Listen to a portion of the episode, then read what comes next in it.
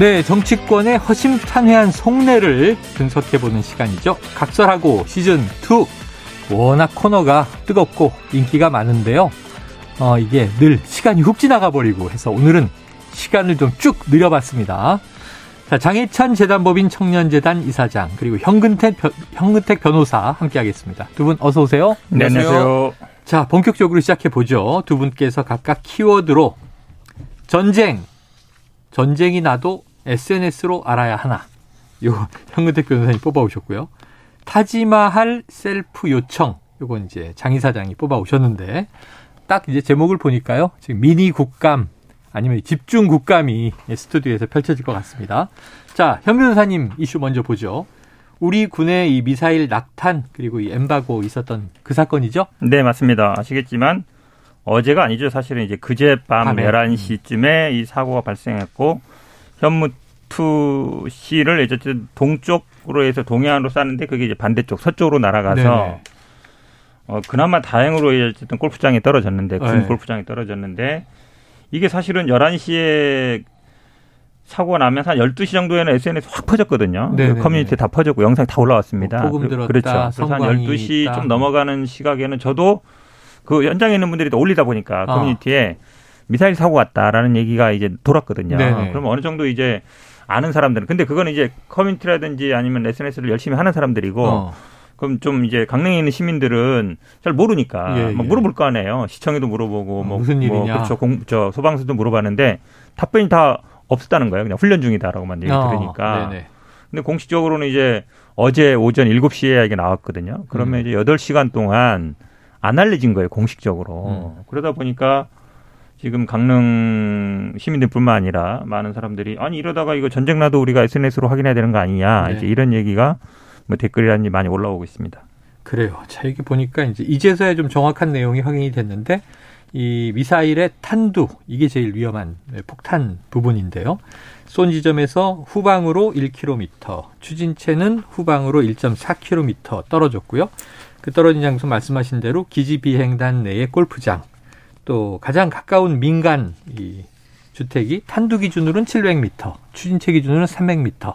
자, 민가에 떨어지지 않은 건 천만 다행인데 이제 아찔한 대목이고요. 천무의 현무의 이 사거리는요 1,000km 동해를 향해서 쐈는데 앞으로 나가지 못하고 뒤로 갔다. 이 혹시 장 이사장님은 어떻게 보셨습니까? 그러니까 이거는 우리가 훈련을 하다 보면 네. 피치 못할 실수나 이런 사고는 일어날 수 있습니다. 네. 언제든지. 다만 두 가지를 좀 지적하고 싶은데요. 음. 첫 번째는 지난 정부 5년 동안 군의 실전 대비한 훈련 숫자 자체가 네. 정말 터무니없을 정도로 많이 떨어졌다는 거. 네네. 이건 지금 국감에서도 뭐 제기가 되고 언론 보도로도 많이 나오고 음. 있는데 앞으로 이 실전을 대비한 훈련 태세를 군이 더욱더 끌어올려서 이런 사고나 실수가 지속되지 않도록 재발하지 않도록 네네. 만반의 준비 태세를 갖춰야겠다는 생각이 좀 들고요. 네. 두 번째는 사고보다 사고 이후의 대응입니다. 네. 여기에 대해서 비판하신 현근택 변호사님 지적 어, 상당 부분 동의되는 부분이 예. 있어요.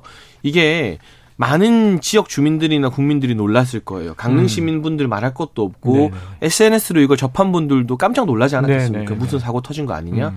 그러면 군이 가능한 빠른 시간 안에 음. 강릉에 사시는 분들께는 재난 대응 문자 보내드려서 이게 별일 아니라는 것을 설명드려야 됐고 네. 아무리 한밤중일 하더라도 언론 담당 대응관이 있을 겁니다. 예. 대변인도 있고 공보 담당관도 있고 네. 기자들을 통해서 이거 사고다 인명 피해 발생하지 않았다. 자세한 경위는 우리가 추후 음. 조사하겠지만 네. 어, 별다른 비상 상황이 발생한 건 아니니 국민 여러분 안심하시라고 하는 음. 그런 기사가 내 보내시도록 놔뒀어야죠. 네네네. 그런데 오히려 취재하는 기자들의 접근을 막고 엠바고 요청을 하지 않았습니까? 네네네. 이건 이해되지 않고요. 오늘 보도 보니까 이 오탄 사고, 그 미사일이 잘못 떨어진 것에 대해서 음. 포탄이 심지어 대통령실에 대한 보고도 늦었다는 거잖아요. 네. 이거는 군 기강 회의로밖에 이해할 수 없는 측면이라 예. 일선 부대에 대한 아주 높은 수준의 감찰이나 이 뭐 징계를 전제로 한이 네. 사건 조사 등이 필요해 보입니다. 조금 첨언하면 제가 예. 이제 공군 장교 출신이잖아요. 그러니까, 아, 네, 그러니까 이제 정부 장기이기 때문에 강릉 비행장을 사진을 정말 많이 봤거든요. 현장에 가보진 않았는데. 저는 공군 병으로 아, 거기서 아, 복무했어요. 아 진짜요? 18전비에 잘 아시겠네요. 그럼 어쨌든 그 두 분과 함께 하네요. 저희. 활주로가 활주로가 동쪽으로 쭉 나 있잖아요. 네, 바다로 나 있죠. 그렇죠. 바다 쪽으로 어쨌든 수직으로 나 있고 그 끝에 어찌 보면 모래사장이 있는데 이제 아마 네 제가 보기엔 거기서 보통 발사했을 것 같은데, 아. 그죠? 요 길이가 한 활주로 길이가 한 2.5km 정도 되잖아요. 그렇습니다. 근데 그 1.5km 끝에 골프장이 있는데 네.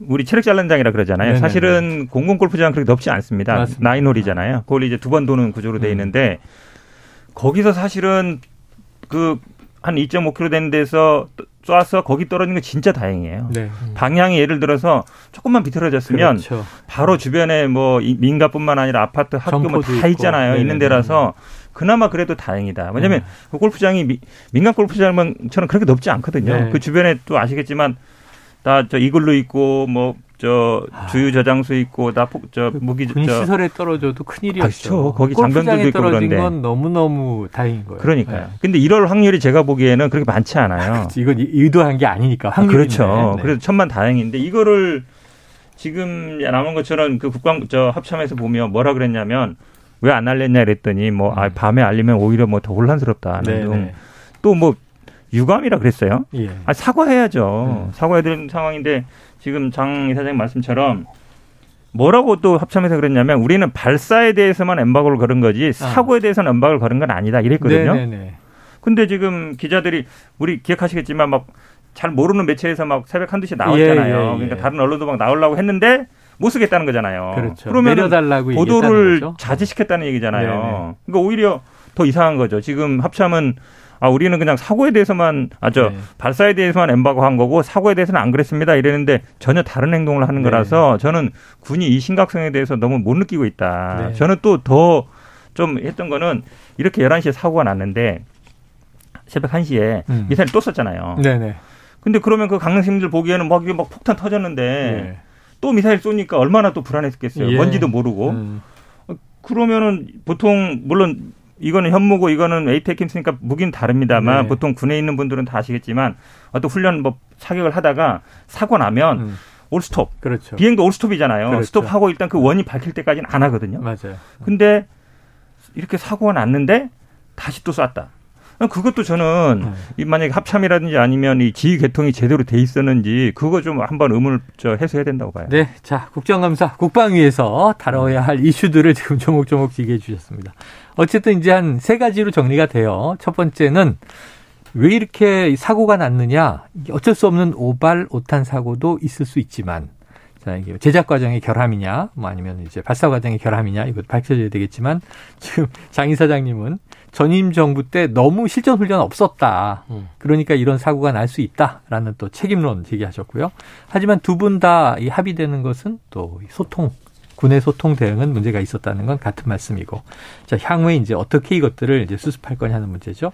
확인 안 된 게 문제는 문제였던 것 같습니다. 저희가 어제 현지의 통장님도 통화했지만 자, 언론 보도 없었고 강릉시나 소방당국에 이제 시민들 확인 요청이 많이 들어갔지만 확인해 주지 않았고 오후 6시에서 다음날 아침 7시 이 엠바고를 걸어놨고 대응훈련 자체만 비공개였고 사고 자체는 엠바고 걸지 않았다. 국방부 입장인데 이게 조금 그렇지 않았던 정황들이 밤사이에 또 좀 이제 군소 매체들과 일이 있었던 것 같습니다. 자, 이 그래서 이 사고는 맞는데 자세한 것 알려줄 수 없다 이렇게 얘기를 했다는 거예요. 그 시점에 새벽 시점에는 어 이건 어떻게 수습을 좀 했어야 옳습니까? 아니 일단 사고가 발생했으면 네. 1시간에서 2시간 안에 현안을 파악하고 아.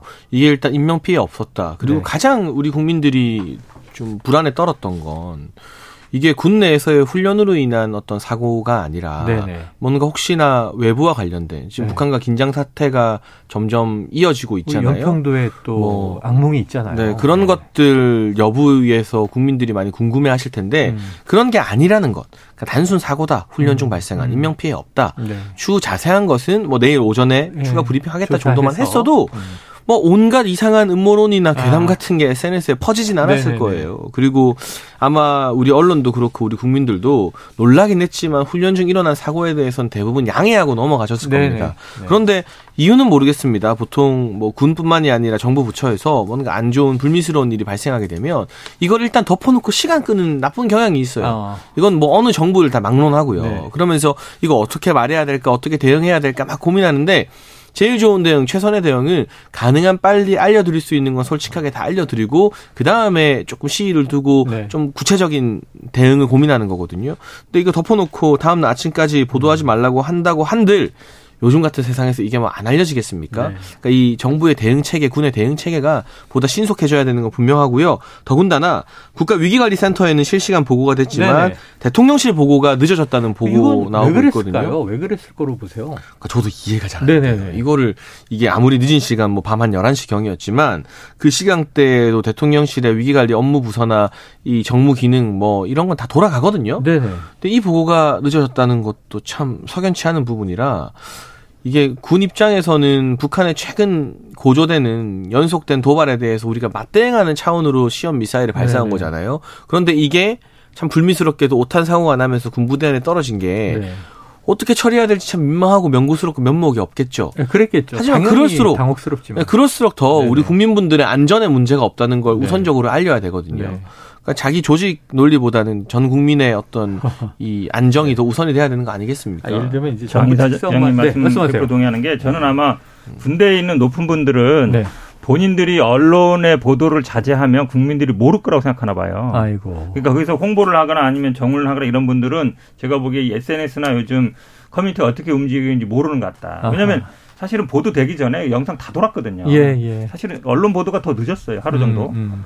그런데 보도를 자제해달라 그러면 국민들이 모르냐. 그렇지 않거든요. 음. 그 다음에 그러니까 그런 상황을 제가 보기에 인식을 못 하는 것 같다. 아직도 어찌 보면 옛날 시대 마인드가 있는 거죠. 우리가 이제 언론 통제하고 있으면 모를 네, 거야. 이런 네. 생각인 것 같고.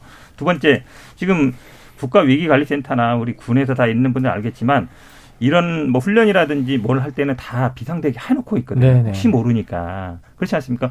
상황실이라는 게 다 있잖아요. 24시간 돌아가거든요. 음. 그리고 이런 거는 사실은 뭐 한시간이 아니라 10분, 20분 내로 다 알릴 수 있어요. 합참에 알면 합참에서 당연히 대통령실에 알릴 네. 것이고 할 수 있는데 이런 게 보고가 안 이루어진다? 네. 그러면 사실은 그래서 제가 보기에는 네. 한, 새벽 1시에도 그냥 미사일을 쏜 것 같아요. 만약에 보고가 이루어졌다 그러면 당연히 아, 일단 중단해봐. 이게 됐을 것 같거든요. 음. 그 사이에 그러면 그러니까 11시부터 새벽 1시 사이에 무슨 일이 있었는지 이건 네. 제가 보기에 국방이라든지 반드시 확인해 봐야 돼요. 그리고 제가 보기에 대통령 입장에서도 군통수권자니까 자 북한 미사일 도발에 우리는, 우리는 어떻게 대응할 것인가 NSC 회의도 있었고 그럼 우리는 이제 대응 발사하라 어떤 어떤 미사일을 그럼 이게 에이테킴스 뭐 현무 이런 게 나왔을 텐데 그럼 몇 시에 어느 방향으로 발사한다 그럼 대통령도 그건 당연히 보고받아 알고 있었을 상황인데 에이테킴스 네 발은 성공적으로 발사됐고 현무투는 이제 뭐 불발이 됐습니다. 오발이 됐습니다. 이 보고가 들어갈 것도 예상 가능한 거잖아요. 어, 당연하죠. 성공했다. 왜냐하면 사실은 뭐 일부 성공했다. 네. 상황이 어떤 상황이냐면 음. 북한은 계속 뭐 ICBM, IRBM 계속 쏘고 있고 네. 우리가 이거에 대한 대응 수단이란 말이죠. 네. 현무 투시가 사거리가 제일 긴 거 아닙니까? 1000km. 그러니까 북한 전역을 파할, 그렇죠. 커버할 수 있는 어떤 유일한 무기예요. 네. 에이테킴스라든지 현무 A, B는 그 음. 그 정도 안 된단 말이죠. 네네. C는 되고. 그렇죠. C는 되고. 근데 이게 2017년에 만들다 보니 처음 개발되다 보니까 오작동을 할 수 있어요. 네. 근데 지금 북한은 또 쏘고 있거든요. 음. 그럼 우리 어찌 보면 유일한 지금 무기가 현무 투시예요. 네. 근데 이게 지금 이런 작동을 하고 있으면 어떻게 되겠습니까? 대응 수단이 없는 거예요, 사실. 없는 건데 음. 이거를 만약에 이런 사고가 났음에도 불구하고 뭐 제대로 보고도 안 되고 그 다음에 또 그냥 아무렇지 않게 네. 미사일 쏘고 이러면 국민들이 이게 불안해서 어떻게 하겠습니까? 네. 이거 일단 너무 좀 아이들 같은 어찌 보면 지금 보고해도 야단은 맞는 거고요. 내일 아침에 보고해도 야단은 맞는 건데 아 몰라 일단 자고 나서 아침에 말씀드려야지. 정말 이런 건 아니었기를 바랍니다. 그렇지 않았겠죠. 이 군 당국 비판할 때 네. 지금 저랑 황우태 변호사님 의견이 일치하잖아요. 네 이건 진짜 잘못했다는 뜻이거든요. 아, 그렇죠, 그렇죠. 아니 이게 권성동 의원도요. 이게 지역구가 그쪽이잖아요. 강릉 쪽. 네. 군 대응이 무책임했다. 이건 뭐 여당의 의원까지도 비판을 하는 상황이라 여기에 대해서는 군이 좀 이 소통 시스템을 많이 바꿔야 할 것 같습니다. 자, 그러길 기대해 보고요. 자, 두 번째 이슈로 넘어가 보겠습니다. 장혜찬 이사장님이 뽑아오신 타지마할 셀프 요청. 이거 잘 모르시는 청취자도 계실 것 같아요. 설명해 주시죠. 네, 저도 참 인도 타지마할 예전에 배낭여행으로 한번 다녀왔었는데 네네. 이거 사실 김정숙 여사가 문재인 정부 시절 인도에 국빈 방문했었어요. 네네. 그 당시에도 문제 제기가 많이 됐습니다. 이때는 여사만 갔죠? 네네. 네. 대통령이 이 동행하지 않았음에도 불구하고 예. 전용기 대통령 전용기인 공군 1호기와 대통령 휘장까지 달고 갔는데 음. 가서 무엇을 하고 오신 것이냐 관광하고 온 것이 아니냐 외유성 출장이 잦다라는 비판이 있었는데요. 네. 그때 청와대 해명이 뭐였냐면 어. 인도에서 강력하게 요청한 것이다. 예, 예, 예. 그래서 모디 총리 이름으로 된 공문도 받았다. 음. 근데 이번에 이제 정권이 바뀌고 문체부나 외교부에 그 기록들이 남아 있을 거잖아요. 네네. 들여다 보니까 처음에 인도가 요청했던 건 장관급 인사 참석이었고 어. 우리 청와대에서 역으로 김종숙 여사 방문 고려하고 있는데 모디 총리 추천서 보내주면 안 되겠느냐 아. 요청하고 받았다는 겁니다. 어, 그러니까 저는 해서 받았다. 그리고 배현진 의원이 질의한 건 그 과정에서 우리 세금으로 된 예비비 4억이 긴급하게 편성이 돼요. 네. 이게 4억 예비비가 편성되는데 4일에서 5일밖에 걸리지 않았습니다. 음. 근데 보통 예비비는 국가 재난 상태나 재해 뭐 지진 나고 이럴 때 쓰는 게 예비비거든요. 네. 그런데 김정숙 여사를 인도에 보내기 위해서 4억이라는 예비비가 이렇게 빨리 네. 편성된 과정에서도 뭔가 음. 영부인 눈치 보기가 있었던 것 아니냐는 지적이 읽고 있고요. 네. 이를테면 외교적인 관계에 위해서 뭐 영부인이 저는 가려면 갈 수도 있다고 네네. 봐요. 근데 그 잣대가 똑같아야 되잖아요. 어. 두 가지 문제를 짚고 싶은데 하나는 만약 지금 정부에서 김건희 여사가 요청받아서 타국에 혼자 가는데 네네. 김정숙 여사 케이스처럼 대통령 전용기 타고 대통령 휘장 붙이고 가서 그 나라 수도도 아닌 아주 멀리 떨어진 관광지 타지마할이 있는 아그라는 뉴델리랑 꽤 떨어져 네. 있습니다. 그곳에 다녀오고 사진 찍어 오면 민주당이 아 잘하셨습니다 영부인 아. 외교 괜찮습니다라고 할 건가? 안 할 거잖아요. 네. 광화문에 촛불 들고 나가겠죠. 정진석 의원 말대로. 네. 그래놓고 자기들은 괜찮다고 하는 것. 그리고 두 번째는 저는 이 국정이 운영되는 과정 국민들께 진솔하고 솔직해야 된다고 생각합니다.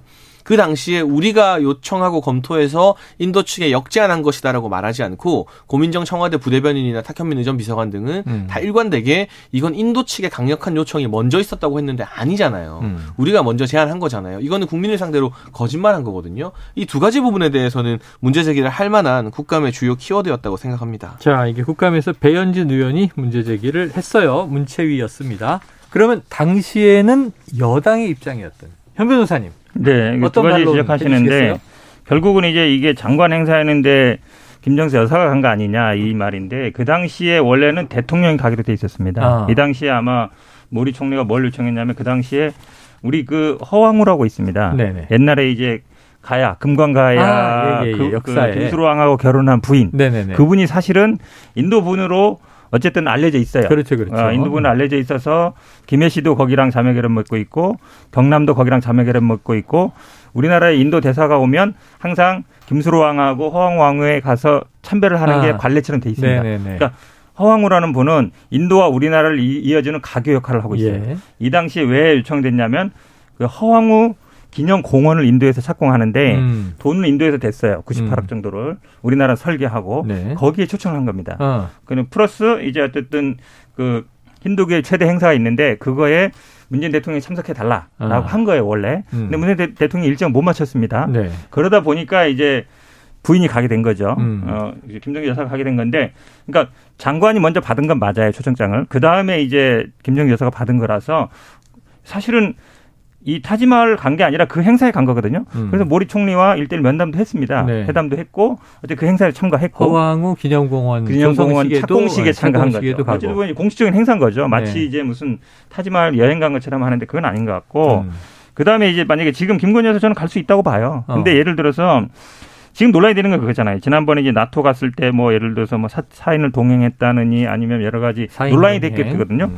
근데 요번에 어, 지금 저 영국 가거나 이럴 때는 그런 논란이 전혀 없었잖아요. 네네네. 그러니까 윤석열 대통령 논란이 됐지. 네. 그러니까 문제가 안 되면 당연히 갈 수 있는 거예요. 그러니까 음. 국민들이 봤을 때 어, 이 역할을 한다. 예를 들어서 대통령이 못 가면은 영부인이 가, 우리도 그런 경우 있거든요. 예를 예, 들어서 예, 예. 초청을 했는데 대통령이 못 오면 영부인이, 물론 영부인은 뭐 그런 공식 권한은 없습니다만 그래도 아니, 대통령은 어느 정도. 윤 대통령 취임식 때 네. 미국에서 누가 왔나 생각해보면 카멀라 해리스 부통령의 부군이 왔잖아요. 그렇죠. 그러니까, 그러니까 first man도 아니고 second man이 왔는데. 그러니까 그런 그러니까 물론 이제 대통령의 부인이나 배우자들이 공식적인 건 아니지만 대통령이 준하는 음. 장관보다는 더 약간 급은 높게 치거든요. 그런 거기 대사? 때문에 이거를 마치 개인 여행을 가기 위해서 네. 예비비를 편성해서 뭐 그거를 환수해야 된다까지 가는 거는 한마디로 그거예요. 국정감사 때 아마 김건희 여사 이 순방이라든지 논란 이게 많이 될 것 같은데 이제 그런 거에 대한 물타기 시도다라고 볼 수밖에 없죠. 자, 이 물타기다. 어떻게 보이?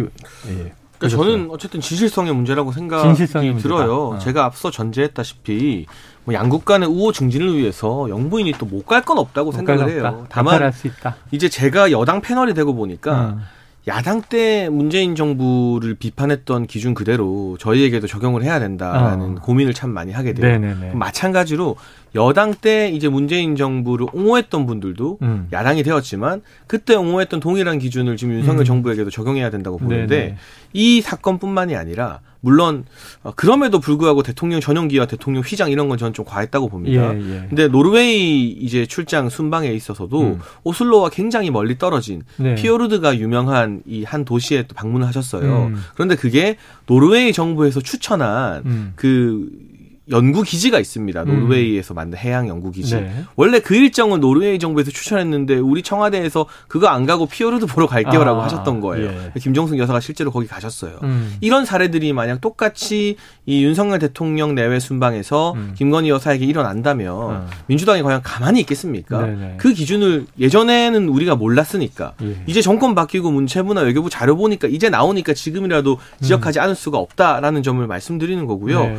이 코로나 상황 상황으로 사실 문재인 정부 내는 해외 순방 자체가 이 좀 어려운 상황이 많았습니다. 그랬죠. 2019년 말부터 2022년까지는 계속 이 코로나가 엄중했으니까요. 네. 그런데 역대 대통령 부인의 해외 순방 횟수를 보면 김정숙 여사가 압도적으로 높은 편이더라고요. 음. 뭐 이거 자료마다 조금 다르긴 합니다만 48번 다녀오셨다라는 음. 자료도 있고 이렇게 되면 유독 많은 관광지를 다녀오셨다고 알려진 김정숙 여사의 해외 순방 관련된 활동에 대해서도 음. 이게 과연 정당한 공무 수행이었느냐 이 지금의 국민의힘이 질의할 수 있고 나아가서 김종숙 여사 옷값과 관련된 특활비는 소송을 했는데 네. 이거 공개하라고 1심에서 소송 건 쪽이 이겼습니다. 어. 청와대가 졌어요. 네네. 그런데 청와대가 항소를 하고 시간을 끌면서 음. 이걸 대통령 국가 기록물로 지정해 버렸거든요. 어. 그러니까 우리가 뭐 청와대건 대통령실이건 누구건 간에 대한민국에서는 법을 존중해야 되는 거잖아요. 네. 근데 이런 식으로 법치를 교묘하게 피해가면서 1심에서 졌음에도 불구하고 음. 자꾸 뭔가를 덮으려고 한다.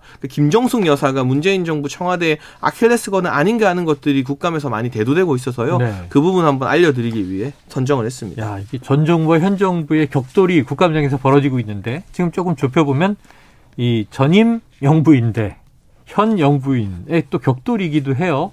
지금 민주당도 상당히 이거 벼르고 있는 이슈 아닙니까? 그렇죠. 아무래도 뭐 지금 현 이게 사실은 이제 국민의힘이 좀 안타까운 게 그런 거예요. 음. 아니, 민주당은 우리 그 저 이 미사일 문제 났을 때도 아이고 네. 미사일 뭐 민주당 때 만든 거고 뭐 민, 주당 때도 실패하고 이런 얘기 하잖아요. 지금 음. 장 이사장님도 그때도 실패했고 네. 실패할 수 있죠. 얼마나 빨리 알리느냐 문제는 이것도 마찬가지예요. 네. 그러니까 전 정부에서 예를 들어 이런 이런 문제 있었으니까 그래서 어찌 보면 그거 비판하면서 정권 교체 한 거잖아요. 음, 음. 예를 들어 좀 그거는 확인해 봐야 되는데 예를 몇 번 갔는지 아니면 뭐 관광지 몇 번 갔는지 따지는 게 음. 물론 아마 그렇다고 해서 국민들이 그럼 김건희 여사가 뭐 방문 수행을 잘했네 아니면 윤석열 대통령이 이번에 뭐 가서 잘했네 그렇게 생각하지는 네, 않거든요. 네, 네. 그러니까 그거에 대해서 집중해야지 예전에 어땠다라는 걸 얘기할 필요 없는 것 같고 근데 그런 건 있는 거죠. 그러니까 아까도 말씀드렸듯이 그러니까 나토와 지금 이번에 영국이랑 이거 비교를 많이 되는 거잖아요. 그러니까 음. 논란이 안 되면 돼요. 그러면 국민들도 당연히 역할을 하라고 하는 거거든요. 음. 그러니까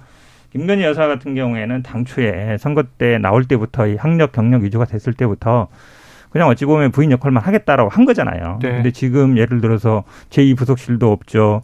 민정수석실도 없죠. 특별감찰관도 임명 안 하죠. 근데 약간 공식적으로 뭔가 활동을 하는데 또 공식 조직은 없고 이러다 보니까 말이 나오는 거지 않습니까? 음. 그러니까 대통령실에 참모 두고 부속실 두고 그다음에 특별감찰관 두고 활동을 하시면 돼요. 네. 그렇게 안 하니까 제가 보기엔 문제 제기하는 거죠. 장 이사장님 조금 아실 것 같아서 지금 제2 부속실은 뭐 폐지가 이제 윤 대통령 공약이었으니까 안 한다로 돼 있는데 지금 그래도 대통령실 안에 공식 팀은 있겠죠? 영부인 관리? 그러니까 저는 그 배우자 팀이 필요하다는 주장을 계속 해왔거든요. 네네, 그러셨죠. 그러니까 제2 부속실을 만들면 제2 부속실장이 생기고 네. 그 사람이 또 하나의 권력이 될 수 있기 음. 때문에 부속실장의 통제를 받는 배우자 팀장 정도, 뭐 음. 선임 행정관이 팀장하고 네네네. 하는 정도 규모가 적정하다라고 보는데요. 된다. 당연히 담당 업무 보는 행정관들은 있겠죠. 있겠다. 그런데 그게 전담 기구로 아직까지 공식화되지는 않은 것 같고 예, 예. 그 부분 필요하다라는 건 야당뿐만이 네. 아니라 여당 내부에서도 주장이 나오고 있어요. 네. 그러니까 윤석열 정부가 더 잘해야 한다는 야당 비판은 100% 음. 동의합니다. 다만 네.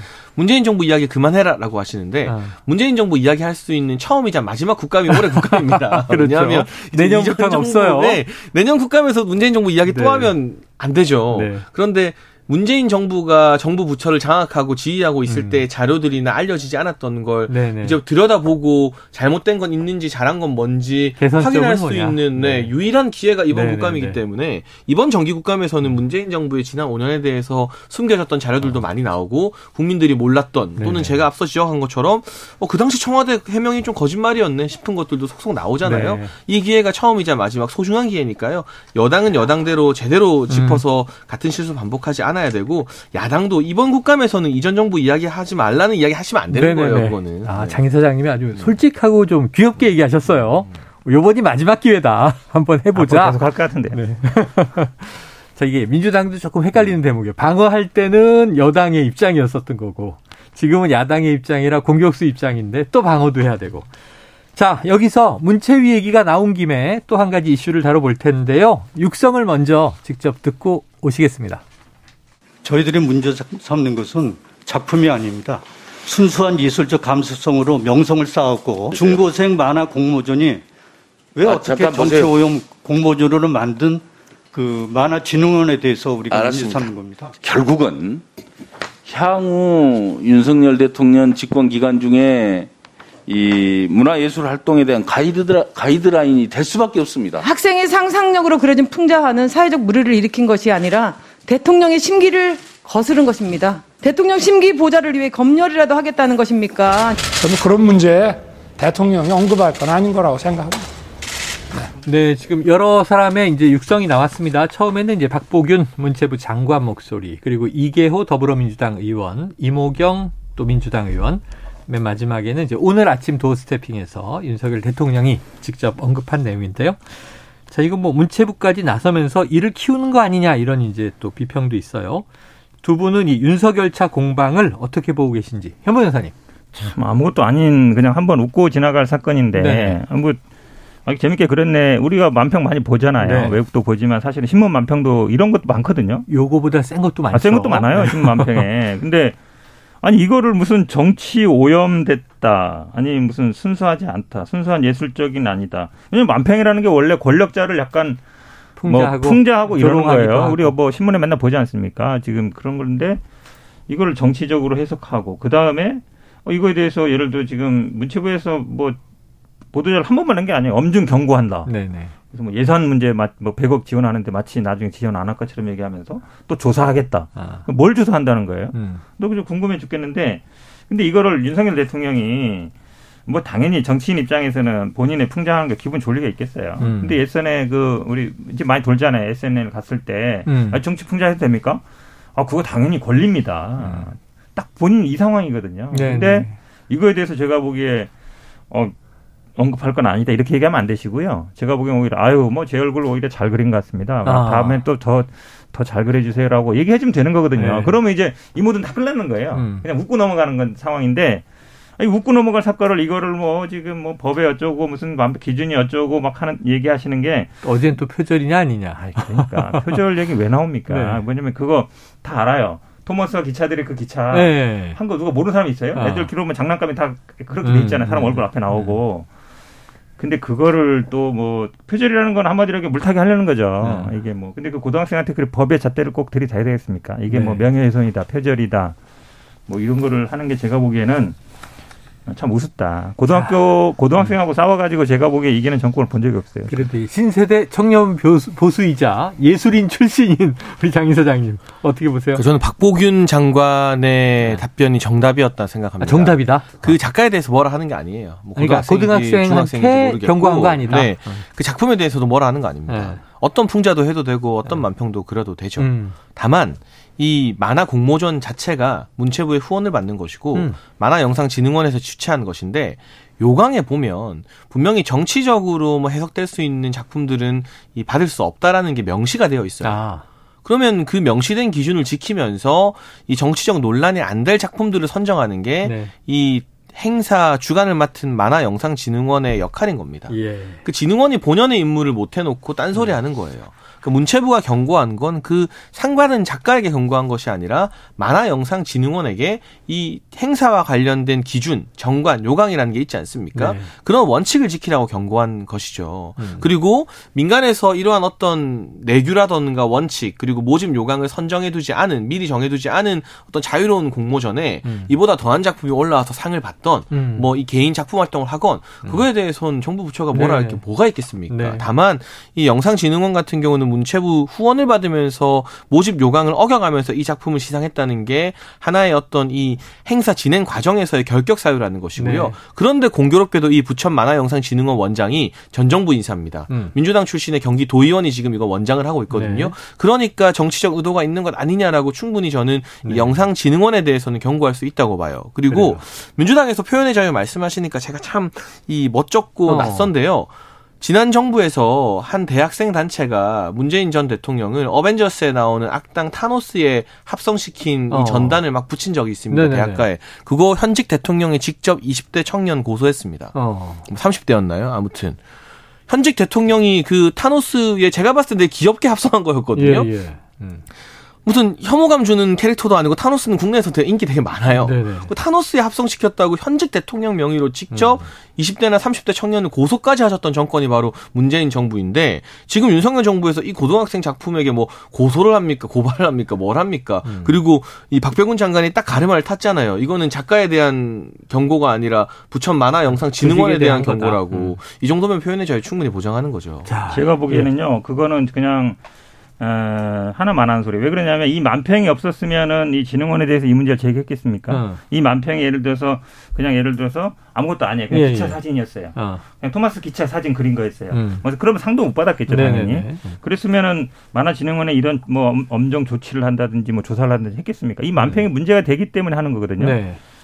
그러니까 전 정부에서 어떤 얘기를 계속 하지 마시고 어. 이거에 대해서 그러면 이거를 뭐 사회적 무리를 일으켰다든지 아니면 이게 무슨 뭐 표절 문제라든지 무슨 기준이 저는 네. 오히려 만평에 그 기준을 세우려고 하는 것 자체가 문제다라고 아하. 봐요. 왜 그러냐면 만평이란 원래 정치 풍자예요. 예.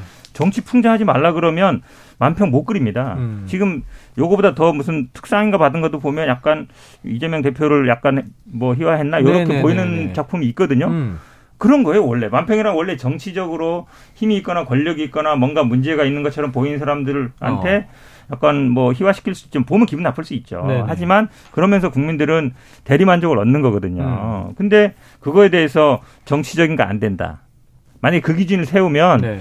이거 만평 이 대회 할 필요 없어요. 오히려 음. 저는 그 기준을 세우는 것 자체가 가이드라인이고 정부의 어쨌든 그 뭐라 그럴까요 통제다 그런 걸 오히려 안 세우는 게 맞는 거죠. 네. 이게 공식적으로는 웹툰 공모전이었거든요. 예, 예. 제가 웹툰 작가 출신 아니겠습니까? 아하. 물론 그림을 그린 건 아니고 스토리를 썼지만 네네네. 비정치적이고 국민에게 사랑받는 웹툰들이 넘쳐납니다. 네. 해외로 수출되어서 뭐 나 혼자만 레벨업 이런 것들은 미국에서 1등하기도 네, 하고요. 네. 그런 potential 보이는 웹툰 작가 뽑겠다고 음, 이 대회 취지가 있는 것이고 음. 그러니까 정치적으로 뭐 논란을 일으킬 수 있는 작품을 선정하지 않겠다라고 정관에 있는 거예요. 네. 이게 정치적으로 풍자하는 작품 뽑고 싶었으면 네. 만화영상진흥원에서 그 정관을 처음부터 바꿨으면 됩니다. 네, 왜 정해진 원칙과 절차가 있었고 그 절차 지키겠다고 해서 문체부에 정부에서 후원받아서 하면서 자기들이 안 지켜놓고 이제 와서 딴소리 하냐는 거죠. 어. 그러면 앞으로는 정치 풍자 만평 대회를 여세요. 어. 그렇게 하면 누가 뭐라 하겠습니까? 네. 그런데 그게 아니었잖아요. 이 대회 취지 자체가. 이 대회 이렇게 진행하면서 어쨌든 국가 공공기관에서 또 준공공기관에서 진행하는데 정관이나 모집 요강도 안 살펴보고 한다는 게 말이 되나요? 음. 이거는 이 원칙에 대한 문제인 거지 그 작품이 원칙에 맞지 않는 대회에서 상을 받은 것 음. 그것에 대해서 문제를 제기하는 거지 그런 그림 그리지 말라는 차원은 절대 아닙니다. 네. 알겠습니다. 자 어떻게 흘러갈지 이거 좀 지켜보고요. 사실은 이게 안 튀어나올 문제가 튀어나왔는데 이런 게 뜨거워져요. 지금 두 분 말씀도 뜨거웠습니다.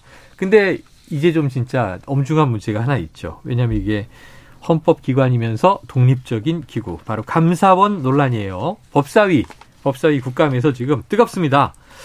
자, 우선 먼저 장희 사장님 이 문 전 대통령에 대한 감사원 감사 사안은 이제 서해 공무원 비격 사건인데 자, 하실 말씀 있으시겠죠? 네, 저는 문재인 전 대통령이 이 서해 피격 공무원 유족들에게 대단히 무례를 범하고 있다고 생각합니다. 음. 실제로 그 유족분들이 절규하고 있거든요. 네네. 아니 이 우리 국가 공무원이 서해 바다에서 억울한 죽음을 당했고 음. 그런데 그 죽음의 경위가 제대로 알려지지 않았고 일방적으로 월북자로 규정된 상황이 발생했어요. 음. 그럼 여기에 대해서 진상 규명하기 위해 관계자들 조사를 하고 있는데 음. 서훈 전 국가안보실장이나 박지원 전 국정원장 같은 경우는 감사원 조사를 거부했습니다. 네. 문재인 전 대통령에 대해서는 그래도 전직 대통령이시니까 어. 감사원이 소환 조사가 아니라 나름의 예우를 갖춰서 서면, 서면 조사를 질의? 요구했어요. 네. 근데 그 서면 질의응답에 대해서도 그냥 거부하고 넘어가는 것 정도가 아니라 굳이 측근인 윤건영 의원 세워가지고 기자회견 음. 시키면서 음. 대단히 무례하다라는 인상을 남기셨잖아요. 네. 정작 이 문재인 전 대통령이 그 유족분들에게 지금 얼마나 무례를 범하고 있는지 음. 그분들 가슴에 2차 가해, 3차 가해로 대못을 받고 있는지에 대해서 좀 생각해 보셨으면 좋겠고요. 네. 뭐 여기에 대해서 지금 유병호 사무총장의 문자가 공개되었습니다만 전 이것이야말로 지엽적인 논란이고 실체적으로 우리가 집중해야 될 본질적인 문제는 음. 서해 피격 공무원 사건의 진상 규명에 대해서 문재인 정부 인사나 민주당 인사들이 철저하게 비협조적으로 나온다는 것 그 부분이 본질이라고 생각합니다. 자, 이게 저희도 이 예전에 이번 이번 정부 들어와서 초기 문제가 크게 됐을 때 이제 유가족 한 분을 모셔서 인터뷰를 했어요. 고인의 형님이시죠 이재진 씨였는데 자 지금 뭐 강하게 오히려 유족에 대해서 문전 대통령이 무례를 범하고 있다. 현 변호사님 어떻게 보십니까? 이게 사실은 논란이 시작된 거는 그겁니다. 어떤 한겨레 신문에서 보도를 했죠. 그러니까 네. 우리 감사원법에 의하면 주요 감사 사항에 대해서 감사위원회 결의를 받게 돼 있습니다. 네네. 근데 지금 이 서해 피격 사건이라든지 아니면 전현희 권익위원장 감사에 대해서는 감사위원회 결차를 안 받았다는 거예요. 네. 근데 그거에 대해서 뭐라 시작했냐면 그냥 이게 만약에 지금 절차를 안 받고 만약에 감사를 한다 그러면 문제가 될 수 있다 법적으로 음. 권한 없이 하는 거니까 그러니까 직권남용도 될 수 있다라고 위법하다. 지적한 거거든요. 네. 이제 그거에 대해서 이제 반박하는 어찌 보면 이제 보도자를 낸거 아닙니까? 음. 뭐라고 반박했냐면 아 그거는 주요한 게 아니고 어. 그다음에 그동안 사무처에 위임해서 해왔다 네. 이렇게 했습니다. 그거 그거에 대해서 지금 어찌 보면 뭐 이게 약간 무식한 소리 한다라고 아, 문자가 문자가, 문자가 무식한 소리 하는 게 네. 그거예요. 그러니까 감사위원회 절차 거쳐야 되는 게 아니다라고 얘기하는 건데 음. 이거를 아시겠지만 감사원이라는 거는 뭐 정치적 독립성, 중립성이 가장 중요하지 않습니까? 네. 그리고 윤석열 대통령도 계속 독립적으로 한다, 독립적으로 보장돼 있다. 어제 언급이었죠. 그렇죠. 적절하지 않다라고 얘기하는데 감사의 지금 사무처장이 어찌 보면 사무총장이죠. 음. 사무총장이 뭐 원래 감사원에 오래 있던 사람이에요. 네네. 네, 그러다 보니까 단순히 뭐 이인자가 아니라 실세란 얘기가 있는데 대통령 기획수석인가 이런 분이잖아요. 예, 국정기획수석이죠. 그렇죠. 국정기획수석 거의 뭐 왕수석이라고 하고, 네. 하고 있는데 이런 분한테 이거를 보고하는 거잖아요. 그러면 이제 감사원의 독립적으로 이루어지는 거냐 음. 이 말씀 드리는 거고 이거를 자꾸 뭐 누구는 뭐 조사에 응했다 안 했다 이렇게 말씀하시는 게 아니라 왜냐면 이건 저는 거의 결론을 정해놨다고 봐요. 왜냐면 네. 대통령 자체가 이거 뭐 문제 있다. 해경 자체도 이게 처음에는 똑같은 증거 가지다가 아 그때는 월북이사 있는 것처럼 보였다. 근데 이번은 그런 증거 없다 이런 거잖아요. 네네네. 결론을 내려놓고 하는 감사예요. 그럼 그거에 음. 어찌 보면 정당성을 부여해 주는 거거든요. 네. 즉 그러니까 월북 이사가 있었는지 없었는지 아니면 구할 수 있었는지 없었는지 아니면 서류를 파기했는지 안 했는지 요런 게 이제 감사 대상이에요. 음. 근데 아시겠지만 이거는 월북 이사라는 건 SI 정보 보면 나오는 거잖아요. 음. 그럼 뭐 확인해서 하겠습니까? 구할 수 있었는지 없었는지 이건 굉장히 어렵죠 판단이. 왜냐하면 NLL 밖에 벗어나 있었거든요. 예. 안쪽에 있는 게 아니라 그러면 사실은 이, 이 당시 이분이 예를 들어서 스스로 극단적인 선택을 했는지 음. 아니면 실족을 한 건지 아니면 월북 이사 있었는지 음. 그거는 본인밖에 몰라요. 음. 아무도 모르잖아요. 여러 가지 정황 증거를 해서 판단하는 거잖아요. 근데 그거를 이미 해경에서 결론을 뒤집은 상태에서 감사를 하는 것 자체가 제가 네. 보기엔 뭐 결론 정해놓고 하는 거죠. 자, 이것도 어떻게 갈지 지켜봐야 됩니다. 이제 윤석열 대통령 오늘 아침 출근길에 요 질문도 답을 하긴 했는데 사실 뭐 잘 모른다. 문자 내용 잘 모른다. 그래서 이거 넘어가도록 하고요. 어, 시간이 이제 얼마 안 남았네. 요거 하나 여쭤볼게요. 마침 또 이제 장 이사장님은 이게 매주 오시지 않기 때문에 오늘 special 주제 바로 이준석 대표 또 이준석 전 대표 지금 표현이 좀 혼재돼 있습니다. 오늘 윤리위가 저녁 7시에 열리면 뭔가 추가 징계 이야기가 나올 텐데 좀 어떻게 예상하세요? 근데 제가 네. 이 대선에서 본부장을 했잖아요. 네네네. 지금은 평당원입니다만 네네. 이걸 예상하는 것 자체가 네.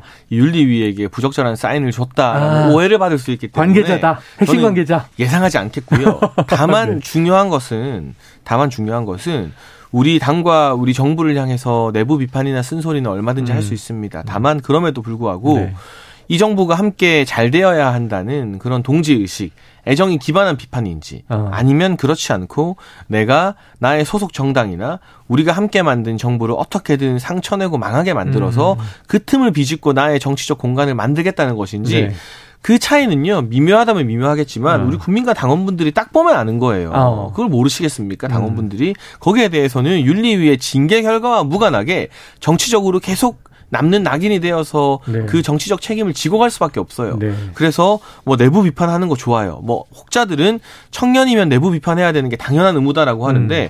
내부 비판 쓴소리 저도 뭐 장관 후보자들 장관 된 사람들 네. 난리라는 네. 이야기도 숱하게 했습니다만 중요한 건 진짜 어렵게 만든 윤석열 정부가 지금 위기 상황인 건 분명합니다. 하지만 그때 어떻게든 잘 되자고 내부 비판하는 건지 어. 아니면 이때다 싶어서 내가 한번 튀어 보겠다고 또 어. 내가 내 살길 찾겠다고 네네. 마구잡이로 난사하는 것인지 거기에 대해서 당원과 국민들이 눈 부릅뜨고 지켜보고 있다는 걸 모든 정치인들이 네. 좀 유념했으면 좋겠습니다. 그러니까 추가 징계의 기준점은 해당 행위냐 아니냐. 지금 딱 이제 장 이사장님 금태섭 전 의원 저도 참 좋아하고 개인적으로도 네. 아는데요. 금태섭 전 의원이 공수처 관련해서 반대 표를 던졌을 때 음. 문재인 전 대통령을 향해서 날선 비판하거나 문재인 전 대통령이랑 대립하진 않았어요. 네. 그러니까 그 부분을 자꾸 예로 드시는 분들이 있는데 어. 완전히 다른 케이스다라는 말씀도 덧붙이고 알겠습니다. 싶습니다. 자 끝으로 현대회 형 변호사님도 한 말씀 해주시죠. 이준석 전 대표. 이거 뭐 너무 오래 네. 얘기했는데 사실은 네. 이번에 징계 사유가 뭔지 잘 모르겠어요. 지난번에는 뭐 성상납 의혹에는 성상납 의혹은 어쨌든 불송치 됐잖아요. 네네. 그럼 그거는 이제 다시 뭐 없어지는 건지 잘 모르겠고 어. 이번에 아마 징계 사유는 뭐 양도 발언, 양도교육 뭐 등등 신고부 네. 얘기했다는데 음. 뭐 양도교육은 그냥 사자성어고 네. 거기에 뭐 개고기를 뭐 개고기 비교 한계가 있습니까? 사자성어 쓴 거죠. 신금부는 그 탄원서에 쓴 거예요. 탄원서는 원래 판사만 보라고 쓴 겁니다. 예. 국민의힘에서 공개가 됐죠. 이제 공개하면서 이제 문제가 된 건데 그렇게 본다 그러면 어찌 보면 이건 다 표현의 이 문제에 다 걸리는 거예요. 어. 지난번에 예를 들어서 MBC 사건도 비슷하고 네. 지금 이번 윤석 열 차가 다 비슷하거든요. 어. 뭔가 표현하는 거에 대해서 뭐 일단 대통령이 보기에 약간 불편하거나 안 좋으면은 음. 그게 이제 징계 사유도 되고 결국은 뭐 고소고발 사도 되고, 되고 경교 사유도 다 네. 그런 거잖아요. 네. 근데 우리가 표현의 자유, 언론 출판의 자유 그냥 누릴 때는 몰랐어요. 근데 음. 이거에 대해서 막 이제 압박이 들어오다 보니까 우리 이 네. 얘기 계속 하고 있잖아요. 표현의 자유, 언론 출판의 자유 계속 하고 있거든요. 계속 성명서 나오고 단체에서 나오는데 네. 그냥 놔두면 돼요. 음. 놔두면 사실은 정치인들이 뭐 비유해서 많이 표현하거든요. 예. 표현하는 거 이런 거에 대해서 너무 그것까지 징계하는 건 제가 보기에 오버라고 보고 음. 지난번에 성상납 마찬가지예요. 6개월도 제가 보기에 성상납 의혹 그거 아직 뭐 안 됐잖아요. 뭐 예. 기소된 것도 아니고. 근데 이제 6개월은 당연하다고 치고 음. 이번에는 심지어 무슨 가처분한 게 해당 행위다 그러는데 그러면은 법원이랑 검찰 다 없애버려야죠. 왜냐면 음. 거기 그런 거 원래 그거 하라고 있는 데인데 법적 절차한다고 해당 행위다 그러고 무슨 음. 양도구역이라고 이걸 징계한다 그러면 이 정치인들 저, 저희처럼 평론하는 사람들은 가만히 그냥 입 닫고 있어야 돼요. 오늘 밤 혹은 내일 새벽 어떤 결과가 나오는지 지켜보도록 하죠. 자, 지금까지 각설하고 시즌 2. 어우, 이슈가 요즘 너무 많아서 시간이 그래도 짧습니다. 뜨거웠습니다. 장혜찬 재단법인 청년재단 이사장 그리고 현근택 변호사였습니다. 두 분 말씀 고맙습니다. 감사합니다. 고맙습니다.